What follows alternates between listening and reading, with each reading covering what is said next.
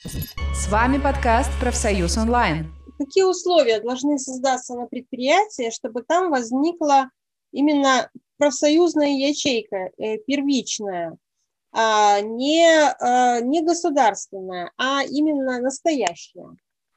Да, вот возникает вопрос. Во-первых, такие инициативы все время возникают. Несмотря на жесткость э, структуры и политической, и экономической структуры, и производственной, и управленческой структуры, что в Беларуси же ведь на всех предприятиях крупных практически есть вот эти самые прогосударственные профсоюзы.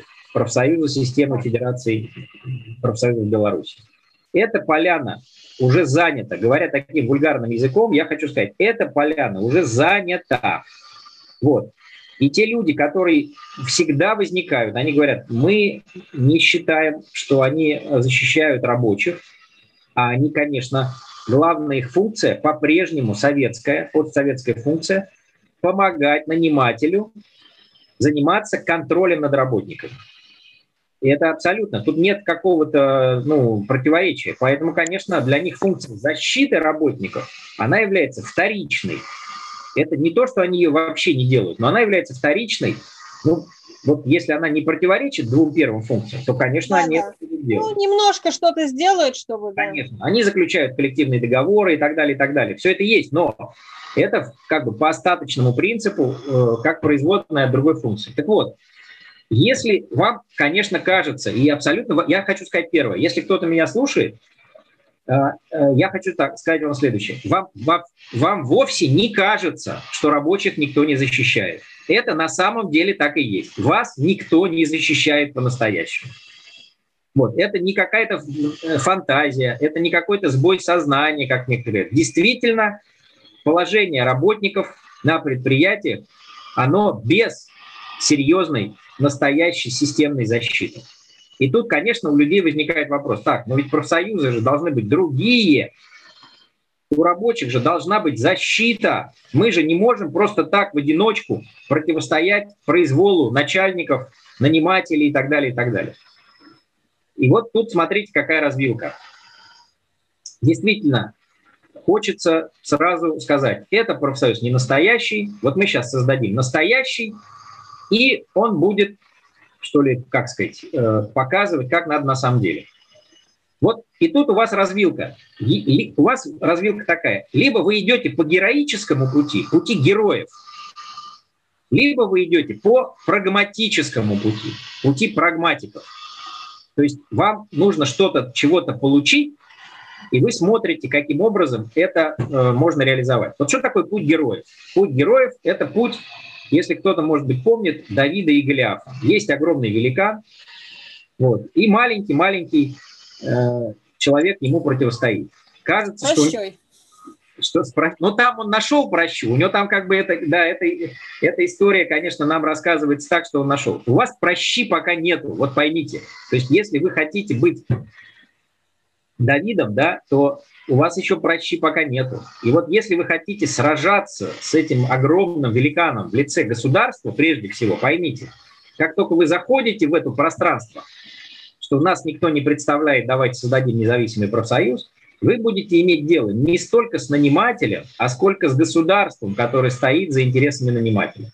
Ну, Это... у нас и наниматели, государство и есть наниматель в очень многих случаях. Я специально, потому что начинают, я знаю, что рабочие такие говорят, вот профсоюзы, они борются за повышение зарплаты, э, переговоры с работодателем или нанимателем, как вы говорите в Беларуси, это там это, это всеобщее право, которое МОТом там дано. Действительно, МОТ говорит, четыре основополагающих права есть у рабочих всего мира, независимо от того, какие законы. Это право на объединение, право на ведение коллективных переговоров, ну и так далее, и так далее, на достойность. И вот оно-то есть там на международном уровне, провозглашено, но в условиях Беларуси за него надо бороться. Оно просто так его никто не даст, и более того, его реально нет. На мой взгляд, этого права нет, конечно. Потому что, ну, если мерить в граммах, то окажется, что там написано-то может быть что угодно, а в реальности его нет. И вот возникает вопрос. Идти по пути героев, и по пути героев это значит что? Это в открытую заявлять о том, что вы не согласны, Это значит в открытую вести агитацию, что это профсоюз неправильный, давайте создадим профсоюз правильный. Это в открытую выкатывать э, претензии начальникам и говорить, что они неправы и так далее, и так далее. Это в открытую подавать там комиссию по трудовым спорам, суды и так далее. То есть это открытая деятельность, но она будет сопряжена с тем, что вас будут очень сильно и сразу репрессировать. Ну, говоря по-простому, вас начнут мочить. Это вульгарное такое выражение, но оно очень точное. Вот.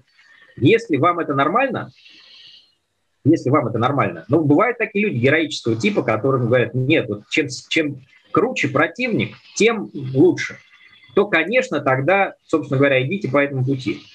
Ну, а если а, какой путь партизанский больше? Все-таки мы же страна партизанка. Путь прагматический. Я его не называю партизанским, он называется путь прагматический. Он заключается в следующем. Конечно, добиться можно в самых жестких системах, иерархических, тоталитарных, тоталитарных, авторитарных, все равно люди находят возможности изменить положение. Значит, что нужно делать? Первое. Сначала попытайтесь понять, как устроена управленческая и производственная система у вас на предприятии.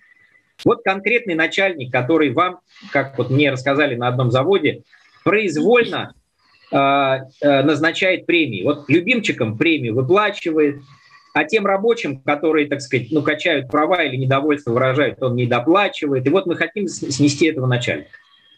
Еще раз, понятно, что начальник, я ни в коем случае не сомневаюсь, что такой начальник есть, и он вам премию не, вы, не выплачивает, потому что вы там э, не делаете то, что он говорит, или медленно делаете и так далее, и так далее. Но Сначала поймите, как устроена вся эта система. Почему этот начальник такой? Оказалось на этом заводе, что этот начальник в этом цеху обеспечивает самую высокую производительность труда, которую никто не может иначе обеспечить. И поэтому у него карт-бланш со стороны директора на то, чтобы заниматься этим произволом. То есть, поскольку это ключевой цех, и этот начальник в состоянии так организовать, конечно, репрессивными способами, а у нас какие? Насилием у нас это все делается. Он это организовал. Поймите, как то, вот вам надо понять, с кем вы имеете дело. Чтобы быть успешным, надо не э, замыкаться в том, что вот мое право нарушено, он должен премию всем распределять, а на самом деле вот он мне не дает. И начинается вот это выискивание в законах, чего там как бы этот начальник нарушил. Поймите, Беларусь живет не по законам. Я вам, кстати, скажу так. И даже и не по понятиям. И Россия живет не по законам. И Казахстан живет не по законам. То есть законы имеют очень опосредованную роль в регулировании отношений. Так вот, вы там на предприятии живете по каким-то своим правилам, процедурам, которые не сразу очевидны. Если вы хотите добиться своего или улучшения своего положения – это нужно делать по тем правилам, которые установлены, а не, а, а не так. А вот есть Конституция, я сейчас со своей э, инопланетной Конституцией к вам прилечу и заставлю вас изменить свои э, действия в соответствии с, с тем документом или с теми правилами, которые у нас не действуют. Вы поймите, это просто, ну как бы неадекватно. Только если вы герой. Я знаю, есть люди такие, я заставлю этого директора соблюдать Конституцию Российской Федерации. Я вам так скажу. У нас даже президента страны не, не, за, не заставишь соблюдать Конституцию. Он ее меняет, когда хочет. А вы хотите директора заставить изменить Конституцию. Если, еще раз, вы хотите быть героем и повторить путь, э, подвиг Давида, это ваш путь. Пожалуйста, идите по нему. Но если вы хотите изменять системно, методически отношения на ваших рабочих местах вашего предприятия, нужно понять те правила, по которым он, оно предприятие живет. И только тогда начинать действовать. Это и есть настоящий органайзер. И вот когда вы поймете правила, вы поймете, кто за, кто против, кто заинтересован, кто бенефициар, простите меня за это слово, кому выгодно так. А потом оказывается, что в этом цеху у рабочих самая высокая зарплата. И я их спрашиваю, ваших товарищей. А то есть я говорю, вы хотите так, начальника убрать, а самую высокую зарплату оставить. Они говорят, ну, конечно. Я говорю, ну, вы молодцы, конечно, ребят. вы понимаете, что вот эта высокая зарплата, самая высокая на заводе, у вас является следствием вот этой кривой системы производства. Но они как говорят, вот это мы уберем, а вот это мы хотим оставить. Так не получится. То есть сначала нужно понять эту систему и понять ее во всем взаимодействии. Кто ваши союзники, кто выгодит? Потому что потом окажется, что рабочие, которые сейчас вам говорят, да, да, да, Вася, мы с тобой, ты там давай э, заяви протест, и мы тебя поддержим. Эти же рабочие потом вас, вас не поддержат. Они скажут, не-не-не, мы тут ни при чем, мы будем делать.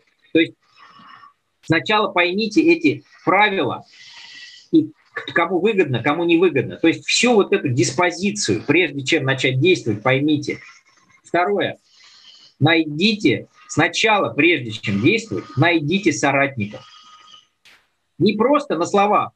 О, да, это так нельзя, или там кто больше всех говорит. Знаете, это не соратники. Соратники – это не те, кто говорят. Соратники – это те, кто действует. Найдите людей, или, вернее как, оглядитесь и посмотрите на людей другими глазами. И определите, найдите тех людей, которые что-то уже делали. Не те, которые говорили. У нас такое общество постсоветское. Мы как говорили на советских кухнях, вот так мы и продолжаем говорить. Мы сидим на кухне, обличаем несправедливость, когда возникает вопрос, кто подписи подставит под, под, под, под письмо у нас люди говорят, не, я подпись ставить не буду и так далее, и так далее. То есть второй ваш шаг – найти реальных соратников. А как их найти? Как их вычислить? Вот как смотрите, понять? Чтобы их найти, нужно посмотреть, кто что уже делал. Знаете как? Рабочие, вы же, если мы на работе, а я работал, я работал и на ЗИЛе, на сборочном конвейере, когда мне было 17 лет, я в 14 лет работал на ткацкой фабрике э, с мальчиком станков летом в деревне у бабушки, там родители меня решили это самое привить к, к, к взрослой жизни. Я работал грузчиком на молочном комбинате и так далее, и так далее. Я в армии служил. Кажется, что все одинаковые. Начинаешь смотреть, вот когда начальник вам говорит, взяли метлы и начинаете мести э, территорию завода, а это не ваша обязанность, и более того, это как бы не, не по вашим должностным обязанностям. Смотрите, рабочие все по-разному на это реагируют. Кто-то скажет, а что это я буду, и так далее. А кто-то начнет медленно идти, кто-то сядет, шнурок будет завязывать, а кто-то пойдет быстрее, чем остальные. Вы смотрите на людей, кто что делает. Люди всегда выражают свое мнение действиями, не словами. Понимаете? И вам надо найти тех людей, которые, ну, как бы, которые сопротивляются, но они, может быть, не, не так очевидно это делают. Вот эти люди. И второе, конечно, вернее, в этом втором есть третий пункт. Конечно, вам надо искать тех людей, которые не одиночки. Часто так бывает, что вот протест выражают люди, которые одиночки. Но они как белые вороны. Я ничего против белых ворон не имею, я и сам белый ворон отчасти. Но если мы строим какое-то взаимодействие, самоорганизацию людей, нам нужно обращать внимание на тех рабочих, на которых смотрят другие. Вот один рабочий, он скажет, я не пойду работать, вы не имеете права, Конституцию Беларуси нарушаете, даешь закон. Он вроде прав, но все остальные смотрят и говорят, ну, ладно, этот у нас отмороженный, но он такой, мы, мы его слушать не будем, пойдем все равно вместе этот, этот цех. Потому что этот человек при формальной правде, он, видимо, неадекватен готовности людей и ситуации, которые есть. Ну да, такой... Да. Вот. А есть люди, которые скажут, так, что-то у нас шнурки развязались, давайте шнурки сначала завяжем. То есть, понимаете, что этот человек говорит? Он, он, он фактически на, начал это сопротивление, но он как бы не настолько может быть радикален. Но он действия предлагает. И ты смотришь, вся бригада сидит, шнурки завязывает. Понятно. Какой-нибудь Петрович, он такой авторитетный, и, в общем-то, все к нему прислушиваются. Да, да, все к нему... Вот. И надо смотреть таких людей. То есть, смотрите, там всегда есть авторитеты, которые на стороне тьмы, говоря вот нашим языком современным там, да, да. на стороне Волан-де-Морта они все. А есть такие люди, которые все-таки на стороне Хогвартса, понимаете? На стороне Гарри Поттера. Авторитетные люди есть и на той стороне, и на этой. Конечно, нам надо смотреть на, за теми людьми, которые все-таки на стороне добра, на стороне света, на стороне справедливости, говоря нашим. Вот. И мы этих людей увидели. Вот смотрите, это второй шаг. Первое. Поймите ситуацию на предприятии и правила, по которым оно, оно живет, реально, во всей полноте. Второе. Найдите людей, которые уже действуют, и чтобы они еще были авторитетны на стороне справедливости. И третий шаг. Начните с этими людьми взаимодействовать.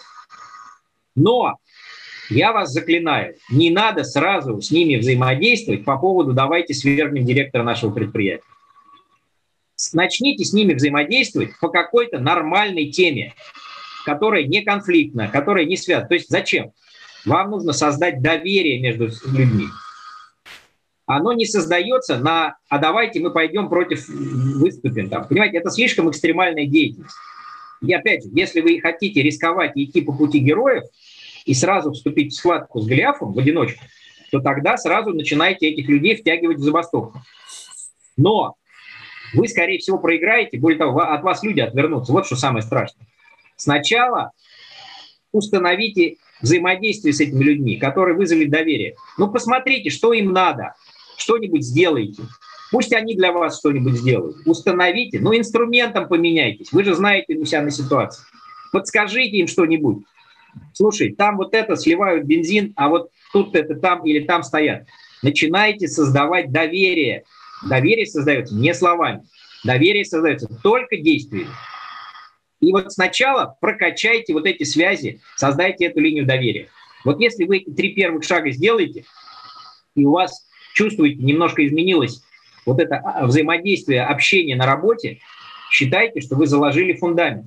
Вот дальше с этим фундаментом что делать? Наверное, нам стоит поговорить уже в другой раз.